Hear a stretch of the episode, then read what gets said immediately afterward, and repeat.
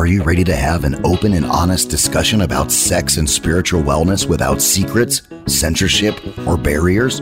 This is Unbuckled with your host, Christy Ann Bella. In this program, there are no topics that are off the table, from religion to health, feelings to sexuality. Get ready to hear from some incredible people. And now, here's Christy Ann Bella. Hello and welcome, everyone. You are listening to Unbuckled, and I am your host and the guest for today, Christiane Bello. We are unbuckling some tender stuff. So, um, I will start this with a trigger warning. Um, there will be talk about addiction and sexual abuse.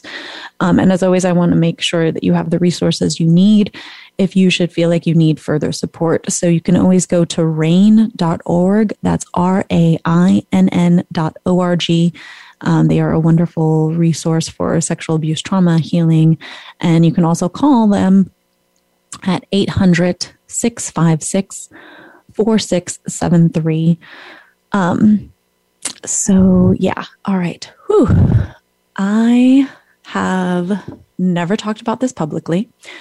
I only recently even started sharing this with close circles of, of friends and stuff. So, um, for those of you who are familiar with myself and my podcast and my work in general, um, I am a sex education guru of sorts, uh, and uh, sexual health wellness um, is is my wheelhouse. Um, and one of the main reasons for the work that I do um, is because my own personal experiences. So I typically, uh, in the past, have spoken about abuse that has occurred um, to me, but I have yet, and that's what today's episode is about, is to talk about my role as an abuser, which has probably been the hardest thing to confront and navigate in my world.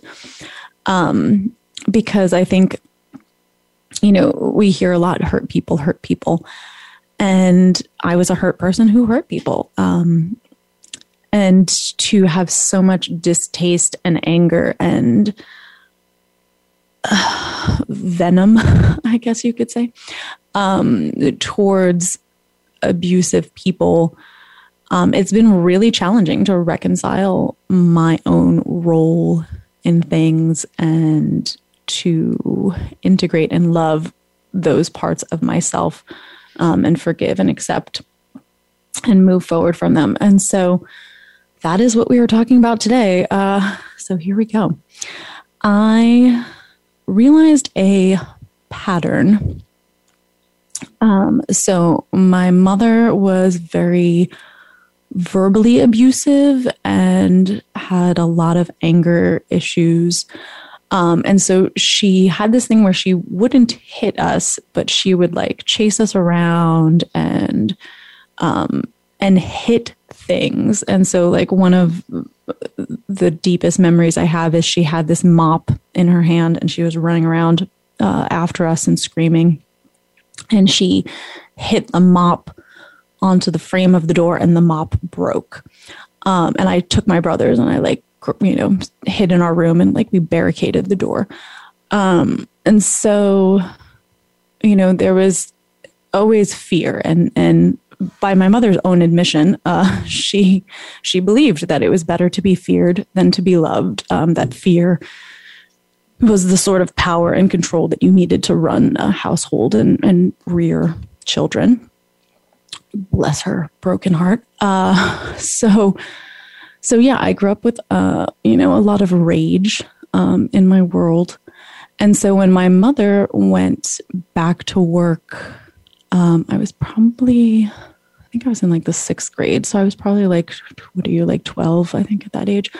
Um, so when I was left to take care of my brothers every day after school, I treated them in the same way um, she treated us. You know, I, I parented in the way I was, I saw what parenting was. You know, she had the parenting example she had given, which was one she, you know, got from her her father. Uh, my grandfather also, you know, never hit his children, but was very angry and would throw things. Um, famous story my family would tell is, you know, my grandfather throwing a chicken across the room.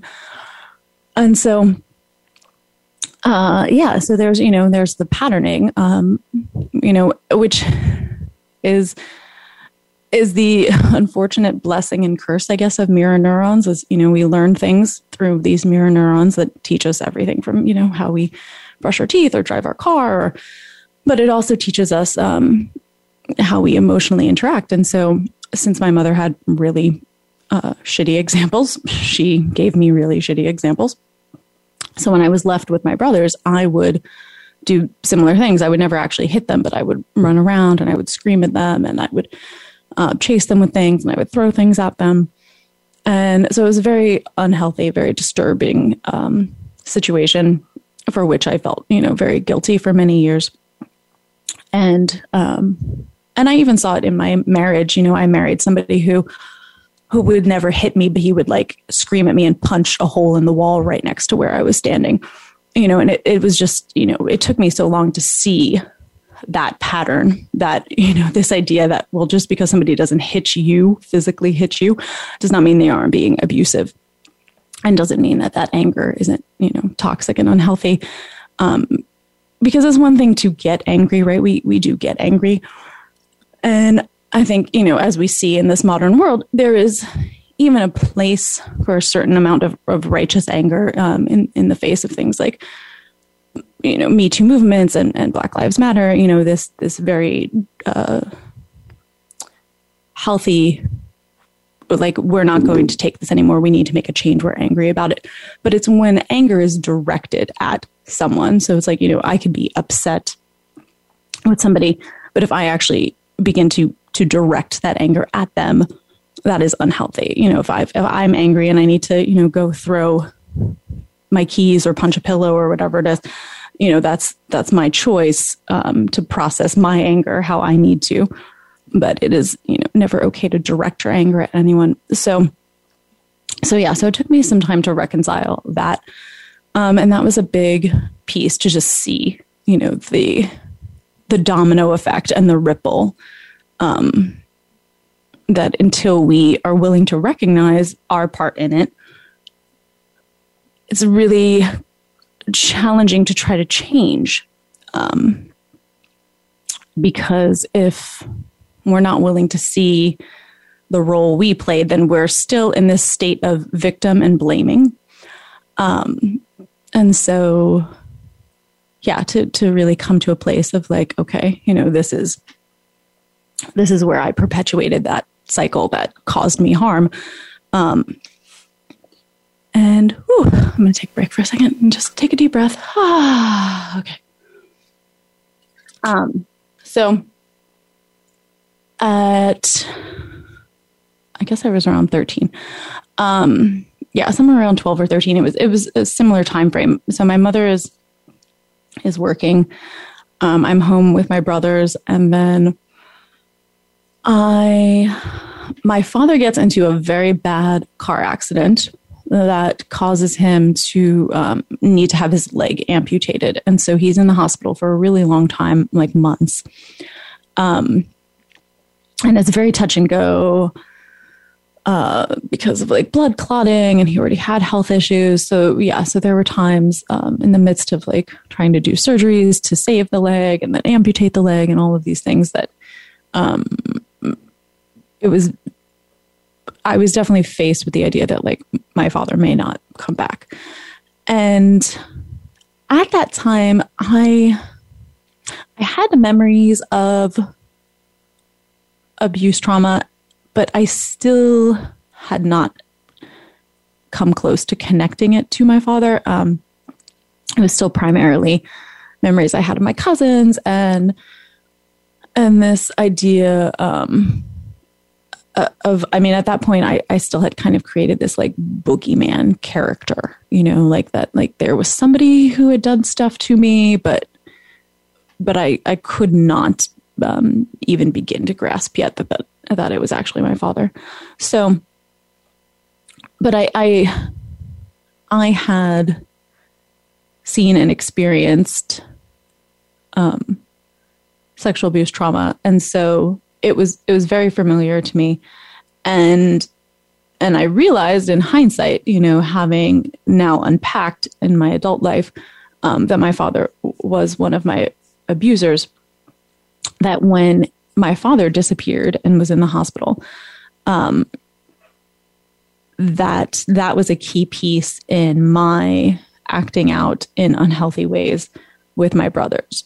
So again, like repeating patterns. So, you know, my father parented me in an unhealthy, toxic way um, that included sexual abuse. And so, thus, I perpetuated that cycle. And I think it gets really tricky when we talk about sexual abuse amongst kids, where it's kids violating kids.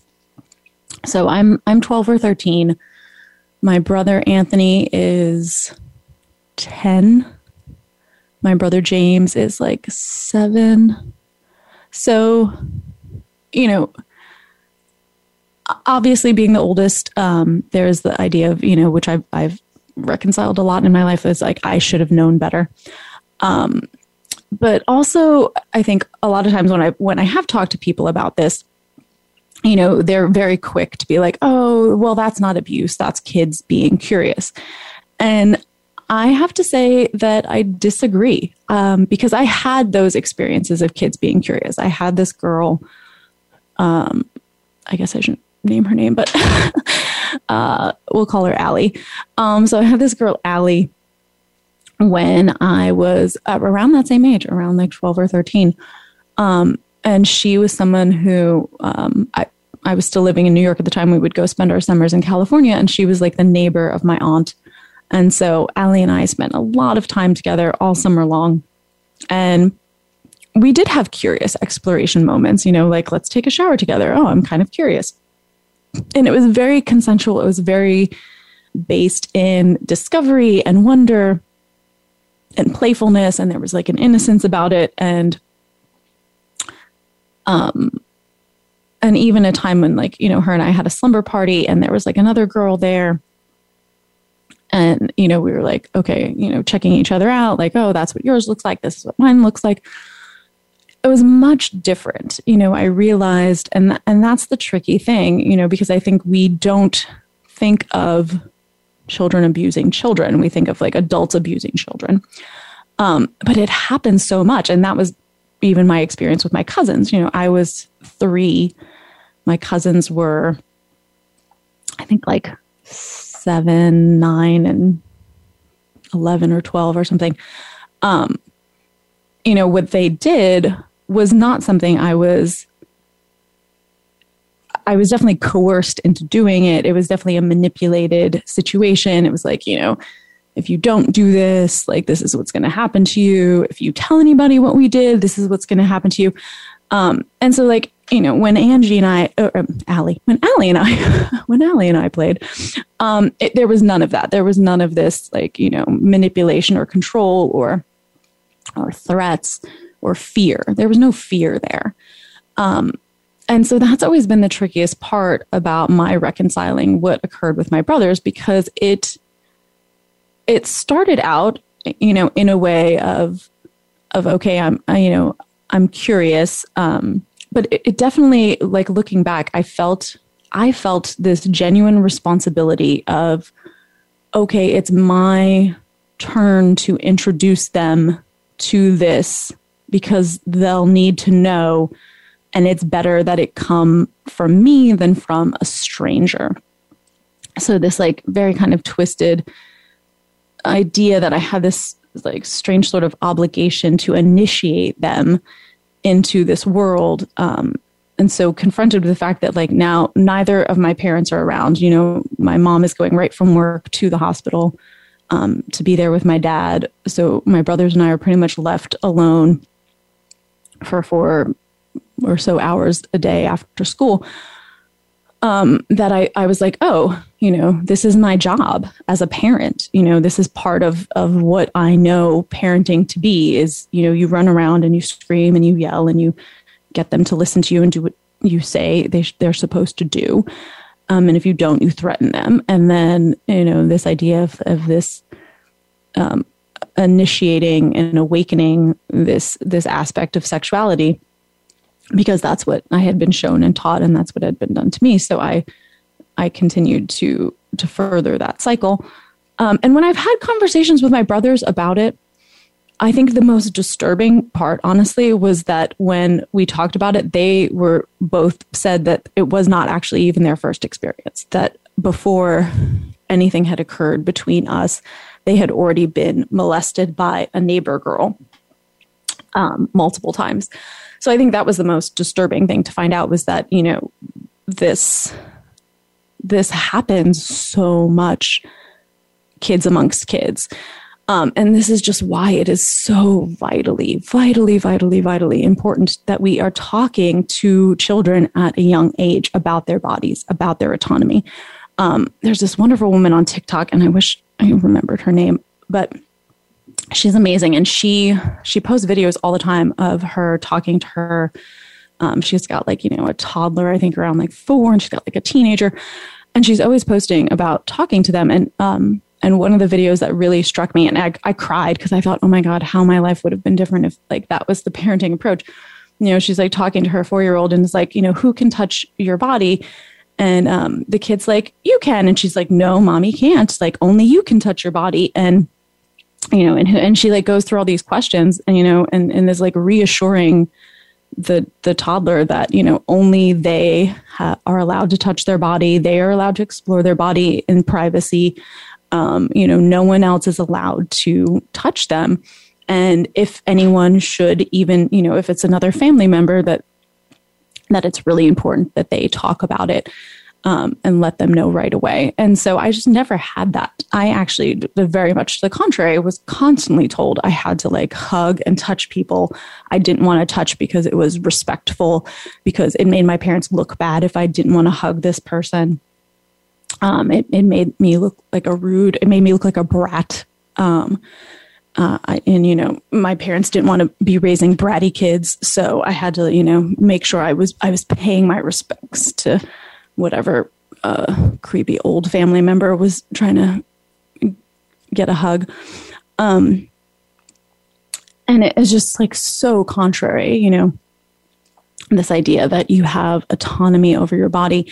And I think when we talk about like the the backlash I feel like that comes up around the idea of talking to children about sex is one that you'll like implant some idea that kids are going to want to have sex. And I just really don't feel that that's the case. You know, I think there's a way to talk about body autonomy and awareness and experiencing pleasure in your body. Because, I mean, you know, studies have shown that even in utero, like literally, like in the uterus, um, you know, there's sonograms of babies touching themselves. Like it, it is very much like in our nature to be curious and explore our bodies. And this is a perfectly natural and normal thing. And actually, you know, under the right circumstances is is vital to a healthy sex life that you first know and understand yourself and have discovered um, yourself.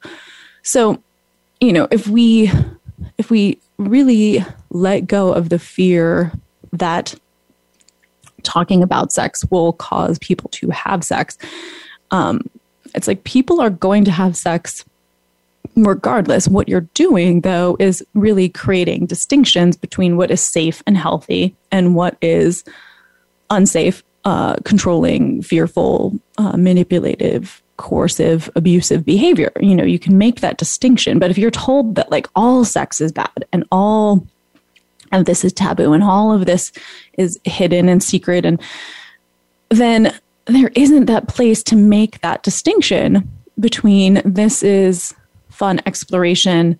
I'm consenting to this. I'm curious. I'm learning about myself. Um, versus, you know, somebody else is able to manipulate me into doing something that is unsafe or unhealthy just because I have no context for what is safe or okay in my body um, and what is safe or okay in engaging with somebody else. So I think, you know, the younger we start to talk to people about the autonomy over their bodies, the more important it is. Um, and I feel like that in itself is probably a challenge because parenting, I mean, up until recently, I think, you know, more and more parenting, the idea of parenting is shifting um, from not being so much of a control as to a an awareness of how to create the safest possible container for your children to grow and thrive in but allowing them to to make mistakes and learn and discover and find their way um, and i think a big piece of that is you know is parents getting their ego out of the way and not like taking it personally if the child does something that the parent would deem you know embarrassing or um, offensive or or how it makes them look as a parent to other people um, so you know when we talk about this idea of autonomy in children i think you know it, like that is just like not a concept that my family had at all. You know, I was very much raised with this idea that like we brought you into this world, you belong to us. Um, you will do what we say as we say because if you don't, we can get rid of you um, because we we put you here, and so we can take you out of here, and and you owe us. Um, you owe us your life, and so you know you need to do whatever we need you to do to make us happy because we're entitled to that as your parents. Um, whew, heavy shit. Sometimes you don't realize how fucked up it is till you say it out loud. Um, so, so yeah, that's that's you know the part I think that is so important is recognizing that no one belongs to anyone um, you know, your children are not here uh, as as some sort of example of like how good of a person you are. Um, and you know, and, and children just don't don't owe parents anything. You know, it's like you make a choice to be a parent and to show up in that role. Um, and at the bare minimum, you know, provide the the food, shelter, and and uh, basic needs of, of a child to to be met because that's that is what you are agreeing to if you decide to bring children into this world. Um, it's unfortunate, of course, that you know the bare minimum sometimes is uh, is not even what you get. Um, and in my situation, yeah, you know, that was, I think that was a big piece of how my father masked his addiction because he uh, he smoked a ton of pot um, my whole life, and um, and in his mind, as long as you know there was food on the table, there was clothes on our backs, there was a roof over our head, it didn't matter what he did. He showed up. He you know he got the paycheck. The paycheck provided these basic needs were met um, so it didn't matter that he was stoned and not actually there. Um, and I know, you know, when we talk about addiction, um, especially in the current state where, you know, marijuana is legal in almost every state and even states where it's not legal, they found these awesome loopholes where there's like all these like derivatives like THCA and Delta 8 and um, all these things. Uh, but you know it's like alcohol is legal too that doesn't mean people don't misuse it and and that being around somebody who is drinking in a certain way is is very uncomfortable um and so that's how you know it's like yes i absolutely do believe in the medical uses of marijuana. But like anything you know the medicine can become a poison very easily.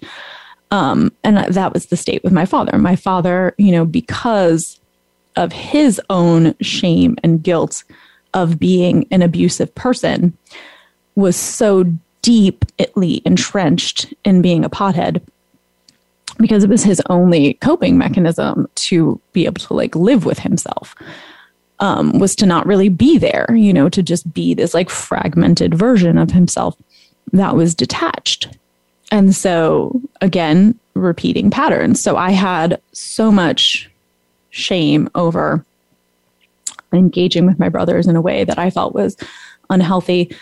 Um, and so, interestingly, at that same time, so I'm in junior high and I'm being horrifically sexually harassed at school to the point where I don't want to go to school anymore. And at that particular time, it was still very much a like, I need to chalk it up to boys will be boys and like, you know, and, and be the bigger person and, and, you know, uh, girls mature faster. So I should just like not let it bother me. And, um, and so it was just like horribly handled, uh, by the school board and by my parents.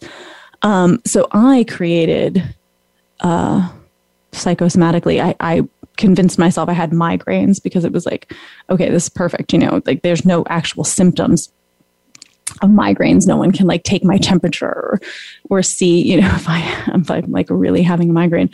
So um so I used the migraines as a way to get out of school and then I was I had missed so much school at that point that they recommended I do this home study program otherwise um I wasn't going to like graduate from that that year. So I I am not in school anymore um, because it it became such an unhealthy, toxic environment, and and so as a result of that, I'm sent to therapy to help deal with you know the the emotional state. Um, actually, the turning point, the reason I ended up in therapy, um, was because I tried to commit suicide. At, um, and so that was actually the the turning point. Um, and so I'm in therapy, and you know, one of the things the therapist says is that, you know, everything is confidential except if I tell her that somebody has abused me um, or that there's been, you know, there's been abuse because then she has to report it. And so there was this part of me that was like at first so excited to be able to go to therapy and get it off my chest about like what happened with my brothers and then when she tells me that, I was like, oh my God, I can't tell her this because she'll send me to jail because I'm an abuser. Um, and you know, at 12 years old, just really not being able to reconcile, you know, the the difference again um, that, you know, while yes, there was you know coercion involved, still not the same as you know what she was referring to which was like you know if an adult had done harm um, i'm sure had i told her they would have just upped the amount of therapy and like gone in you know and brought my brothers in and and looked at things to just help us sort out you know um, the why um, which i guess at that point would have dug up you know the the catalyst for all this which was that hurt people hurt people and i had been abused and so i was perpetuating that cycle um, but that is not what happened. I yeah, I was petrified and and so the therapy really didn't go well because I was so afraid to tell her anything for fear that it would get me in more trouble. Um, and so I think that's, you know, that's so important too when we to provide a space for young people um, to be able to have this conversation about what's going on with them, with other people, without feeling this fear of punishment. Um, I think, you know, the way we treat abusers, it's such a like, I mean, forget beyond cancel culture. Like, it's just like, you know, when people talk about, you know, child abuse, immediately it's like, oh, kill them, castrate them, you know, like it's just like, you know, destroy them. And so it's no wonder that these things go on because no one is able to say, like, wow, I have this feeling coming up you know this like distorted idea you know I, I'm, I'm it doesn't really feel like who i am. It feels like something out of alignment maybe something that's you know that's a trauma response that i'm i'm you know i'm feeling conflicted and and maybe people who haven't even acted upon it it's like there just isn't this safe space to have those conversations because there's so much like just instantly to this rage place of like destroy them. So you know compassion and empathy to the idea that, you know, what causes these things to happen, what causes these seeds to be planted, um, so we can start to unpack that so that people can feel safe enough to discuss these things before they actually act upon them. And if they do act upon them, to feel safe enough to then process that so it doesn't perpetuate. Um, and so I recognize then where, you know, I I was very anti drugs. Um, my dad's brother, my uncle Dennis, uh, was a heroin addict. And so I have a memory of him. We were taking the subway into uh, New York City around Christmas time, and he was homeless in the subway, uh, like begging for money. And I was like, holy shit, like this is what happens if you do drugs. You know, you end up fucking like a junkie, homeless in the fucking subway.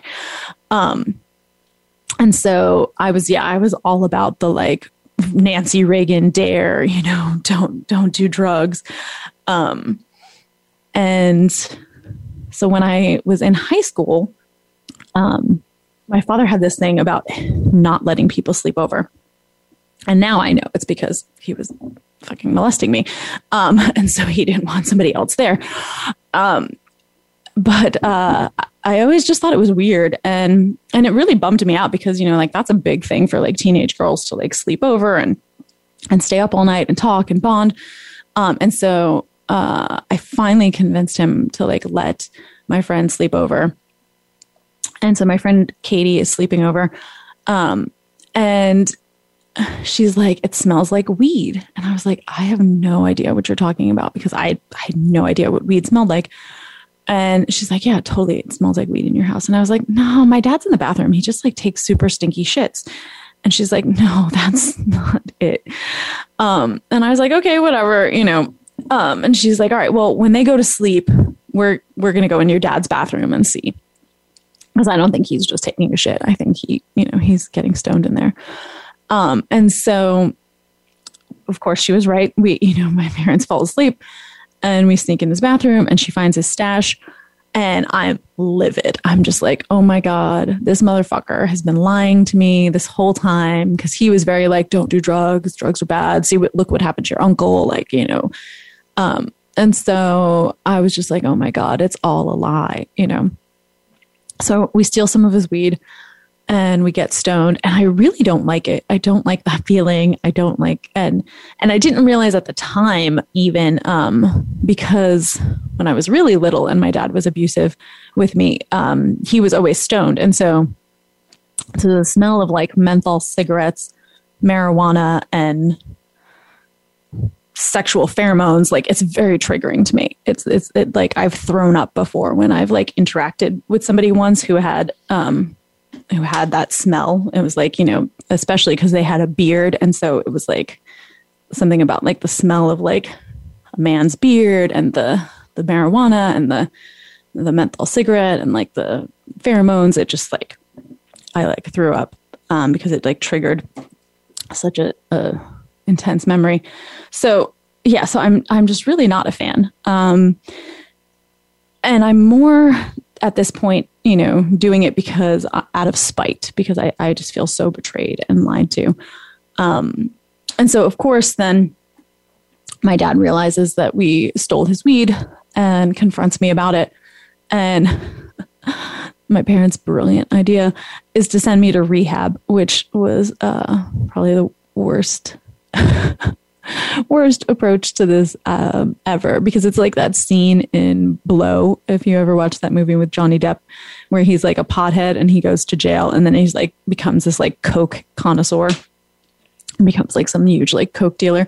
So it was a very similar thing. Like I go to rehab having smoked pot and and everybody in rehab are like they're like tweakers and they're cokeheads and they've done acid and mushrooms and uh, PCP and like all kinds of fucking crazy shit. And, you know, so I'm just like, wow, I'm not even like good at being a pot, you know, like a druggie. Like I'm not even like the, like, I'm like the lamest person in rehab. So then I'm super curious. Now I'm like, oh, wow, well, you know, I'm already here. I'm already in trouble. Um, might as well, you know, fuck it. Like, it can't get any worse than this. So, so yeah, I get super curious. I start trying all these drugs. Um, and you know, I go through stages throughout my life of being sober, of not being sober. Um, and I realize, you know, how deeply they are connected, how deeply the the shame and the guilt of perpetuating abuse trauma is connected to the addiction um, and the addiction as a means to escape from that pain of of feeling like a horrible person who hurt someone. Um, and you know, again, talking to my brothers, it's you know, it's like they really did not have that point of view. Like they definitely, you know, um, when I've had conversations with them about it, have always, you know, been like, well, you know, we we didn't see it that way. You know, um, I think also because when you're taught about abuse, you're always taught about this like stranger danger thing. So, um, so I recognize that you know my perspective um, of things is different um, than than the way they saw it, and I don't know if that's just because they needed to see it um, in a way that was more palatable to them, that it was easier for them to digest that, you know, um, it was an exploration as opposed to it was abuse. Um, and I think there is also this very warped thing that happens, and why it's, again, so important for families to be talking about this, because there is this idea that if it's happening within a family, that it's not as fucked up. You know, it's like my brothers were like, "Oh yeah, what you know, what the neighbor girl did was like way worse than what you did." Um, and I'm like, you know, is that because we somehow think that that within a family this is almost like par for the course like you know it's just like something that happens like you know um, siblings or cousins or whatever are going to to do you know potentially sexual things to to learn and discover um, and that that just sort of gets swept under the rug as as part of growing up versus you know a stranger um, where then it seems more of like a violation because it's coming from like outside the the unit. Um because I, I had that thing with my cousins too. I, you know i definitely like i was hesitant to say anything because it just didn't fit the the idea of abuse I was told. You know, I was told that I had to be on the lookout for strangers who would try to lure me with puppies and candy um, to abuse me. And since that didn't happen, you know, or again that they were they would be adult people, adult men specifically, um, and because it didn't happen that way, I was conflicted for the longest time, even though it felt really wrong to say, "Oh, this is what's happening," and I, you know, I think it's abusive. Um, because it was like, oh, but these are my cousins and they're, you know, their family. Um, and I think it's also very distorted for young boys, specifically when the abuse happens via women. Um, I know so many men who really discounted the fact that they got abused because it was by a woman. It's like this idea that I mean, I've even heard like guys be like, "Oh man, you're so lucky." So when you were like 12 years old, like some like you know 18 year old or 16 year old babysitter, you know, um, like you know jerked you off or whatever. Like, oh, that's awesome. It's like, no, that is not okay. That is actually unsafe, unhealthy behavior. That is, you know, that is like there's no way that happened without some sort of coercive manipulation. Like that, you know, that it's like you know the age gap and the mentality and the understanding and like the ability to comprehend what you're doing um it's just like it's just not possible that you know the average 10 or 12 year old is is really in a place to to receive that and um and i think a, a part of this is how much we as a society shame women um, especially young girls for becoming women, for becoming like uh, awakened in their sexuality.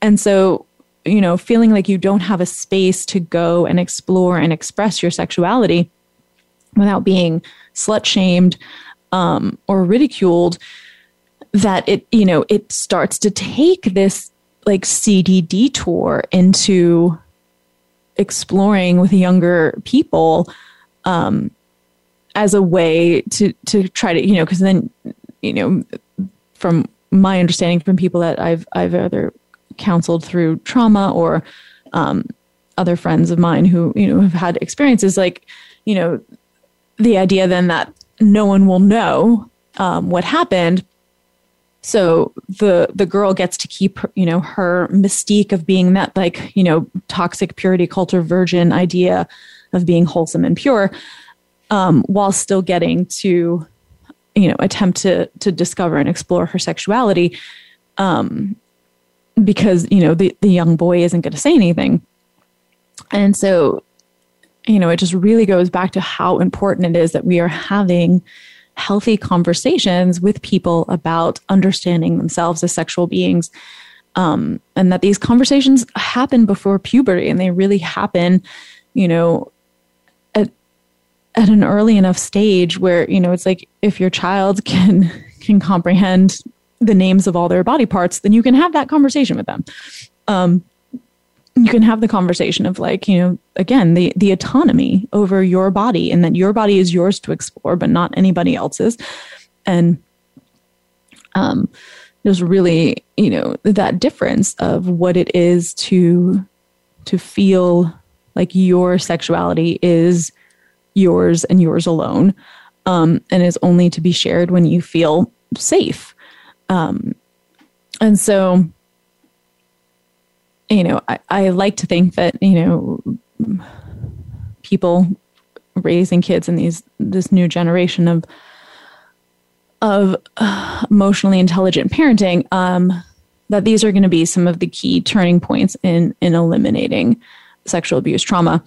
Um, because it's also a tricky thing you know when we think about sexual abuse i think there's this like lump umbrella that all sexual abusers are like pedophiles and that isn't true. There's pedophilia, which is actually a distorted attraction to somebody younger than you. Um, specifically, you know, tending to be like like children, and and there's a a misfiring of reactionary um, things that take place in an abuse trauma response where somebody acts out solely out of power. Um, and, and they're very different things. And so, again, if we can give a space for people who are feeling the internal conflict of feeling attraction towards someone that is not um, safe or socially acceptable to be attracted to because young children do not have the mental and emotional capacity to be engaged with sexually um, that that is something that like you know someone can reconcile in the same way somebody reconciles a kink or a fetish. It's like you can figure out like well what is this really about and how can you find a healthy outlet for this that isn't actually you know abusing a child versus someone who is just acting out of fear and needing to have some sense of control or power in their life um, and so that's very much where I was. You know, I'm I'm, you know, at that time I was like, a, you know, 12 years old. Neither parents are around. You know, my parenting examples are very distorted. And so I'm attempting to create some sort of power and control um, and thinking that I'm doing you know some kind of service. Like like this is you know i was initiated into this world and now it's sort of like my time to take the torch and pass it along and initiate um, the next you know round. Um, and so to be able to make that distinction um, i think you know because if if i had felt safer um, and had gotten therapy before things came to a head you know to the point where it's like you know the the attempt at suicide was just like such a cry for help. Um, you know, had things started prior there, there is, you know, it is pretty likely that I wouldn't have headed down that path um, and acted out the way I did, but I had so much fear and anger and confusion and conflict in myself and my sexuality having dealt with you know the harassment at school and just really wanting to be in this space of power over my sexuality and in an attempt to create safety in my life to have power over somebody else's sexuality because I had kind of hit that like point of like wow if any anybody else comes at me in a way um, that's sexual. Like I, I don't know that I can handle it, so I need to turn the tables here. Um, and and that is why hurt people hurt people. It's like you know I think there's this point where you've been the punching bag for so long that you turn around and start swinging. Um, and so, you know that that deep shame and trauma um, really did cause me to mask, you know, and live in this addictive mask for so long. Um, and I can't even say that it's like completely, you know, reconciled. Like there's definitely long stinches and patches where I feel like really clear. Um, but there are still moments where it's like I want to go and run and hide in that identity of of being a pothead because then I don't have to think about these things or feel these things or process through these things or own my part in things. Um, and yeah, and I, you know, I would, I'd be interested um, and it's something I'm, I'm going to research myself because I'm curious. I, I would venture to bet that most people who have acted out in physically, verbally, or sexually abusive ways probably have addictive uh, issues as well. Because I feel like they really do go hand in hand because, you know, there's just wanting to run and hide from yourself.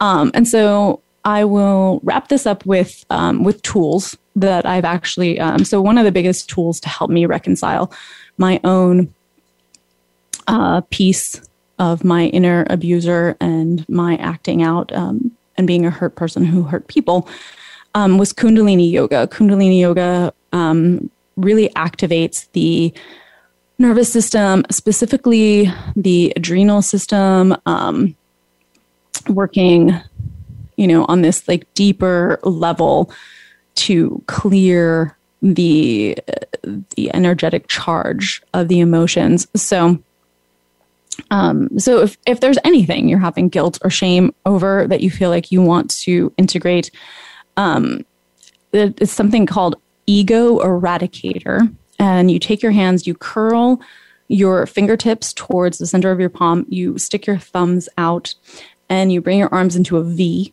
over your head. And so with your arms there, you do what's called breath of fire. And so it's a very rapid breath. It's very similar to um, to like a dog panting.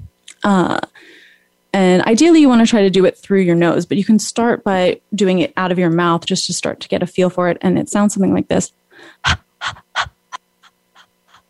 And so what happens is the belly is pumping. So you're getting the gut brain, right? So you're moving the belly, the gut brain is working um, to clear old undigested memories. So in yoga, there's this idea of the agni, um, and that's like this these undigested experiences that we have. And so you're pumping the belly with the breath, and the arms are overhead. So you're creating this like arc line of energy opening across the heart center, opening across the crown of your head.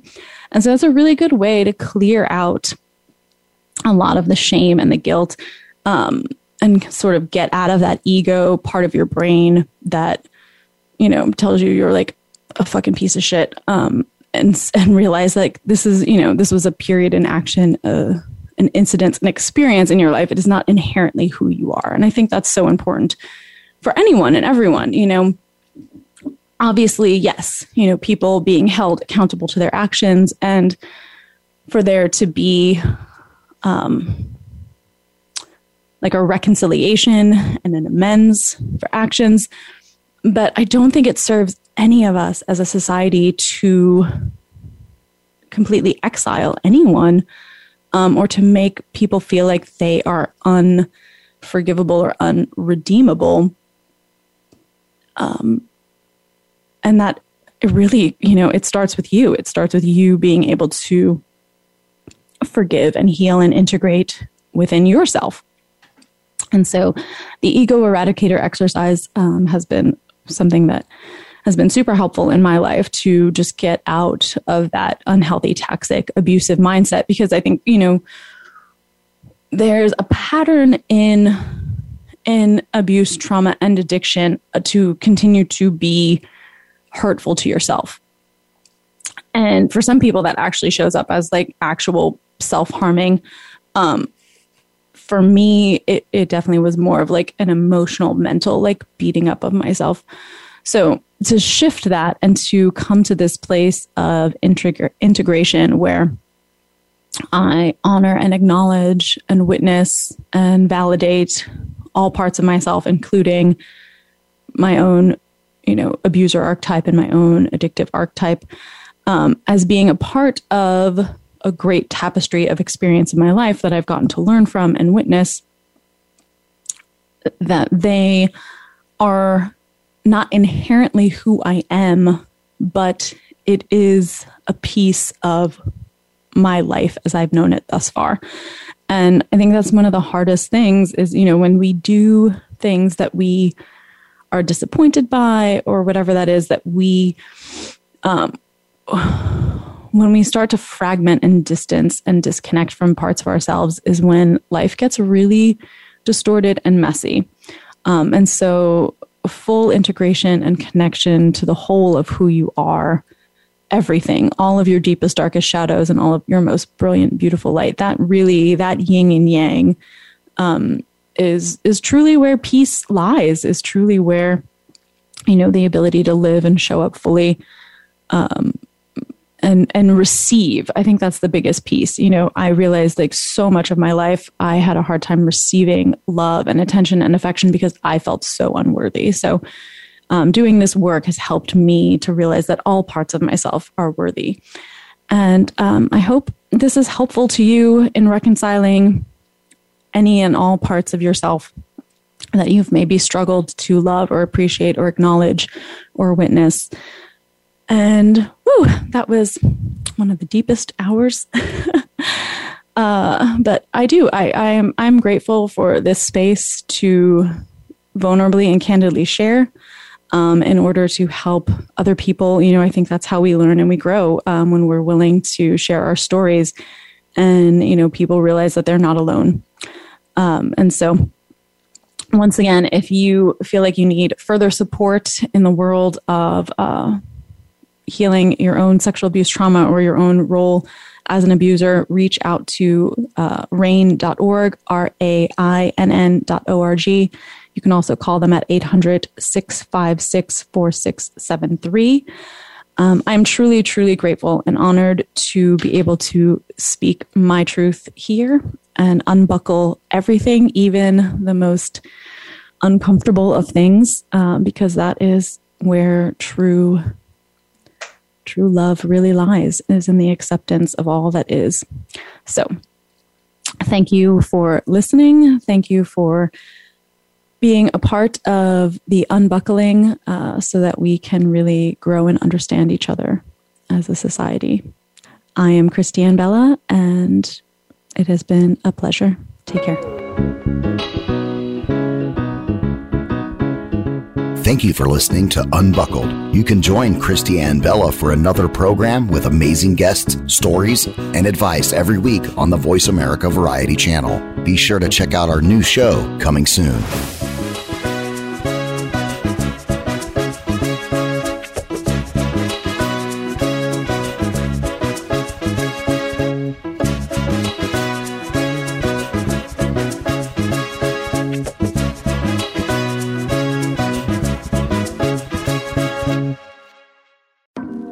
Tired of having the same fight over and over again?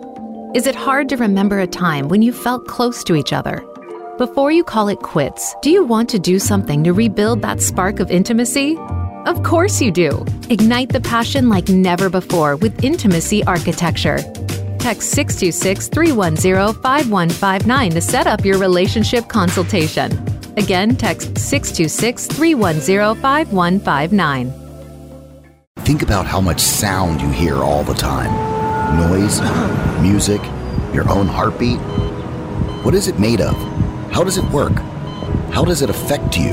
The universe of music takes you into the particles of life and the beat of living. It is an interactive online masterclass of music and science taught by the internationally renowned musician and scholar Dr. Marcin Bella. Visit theuniverseofmusic.com that's theuniverseofmusic.com.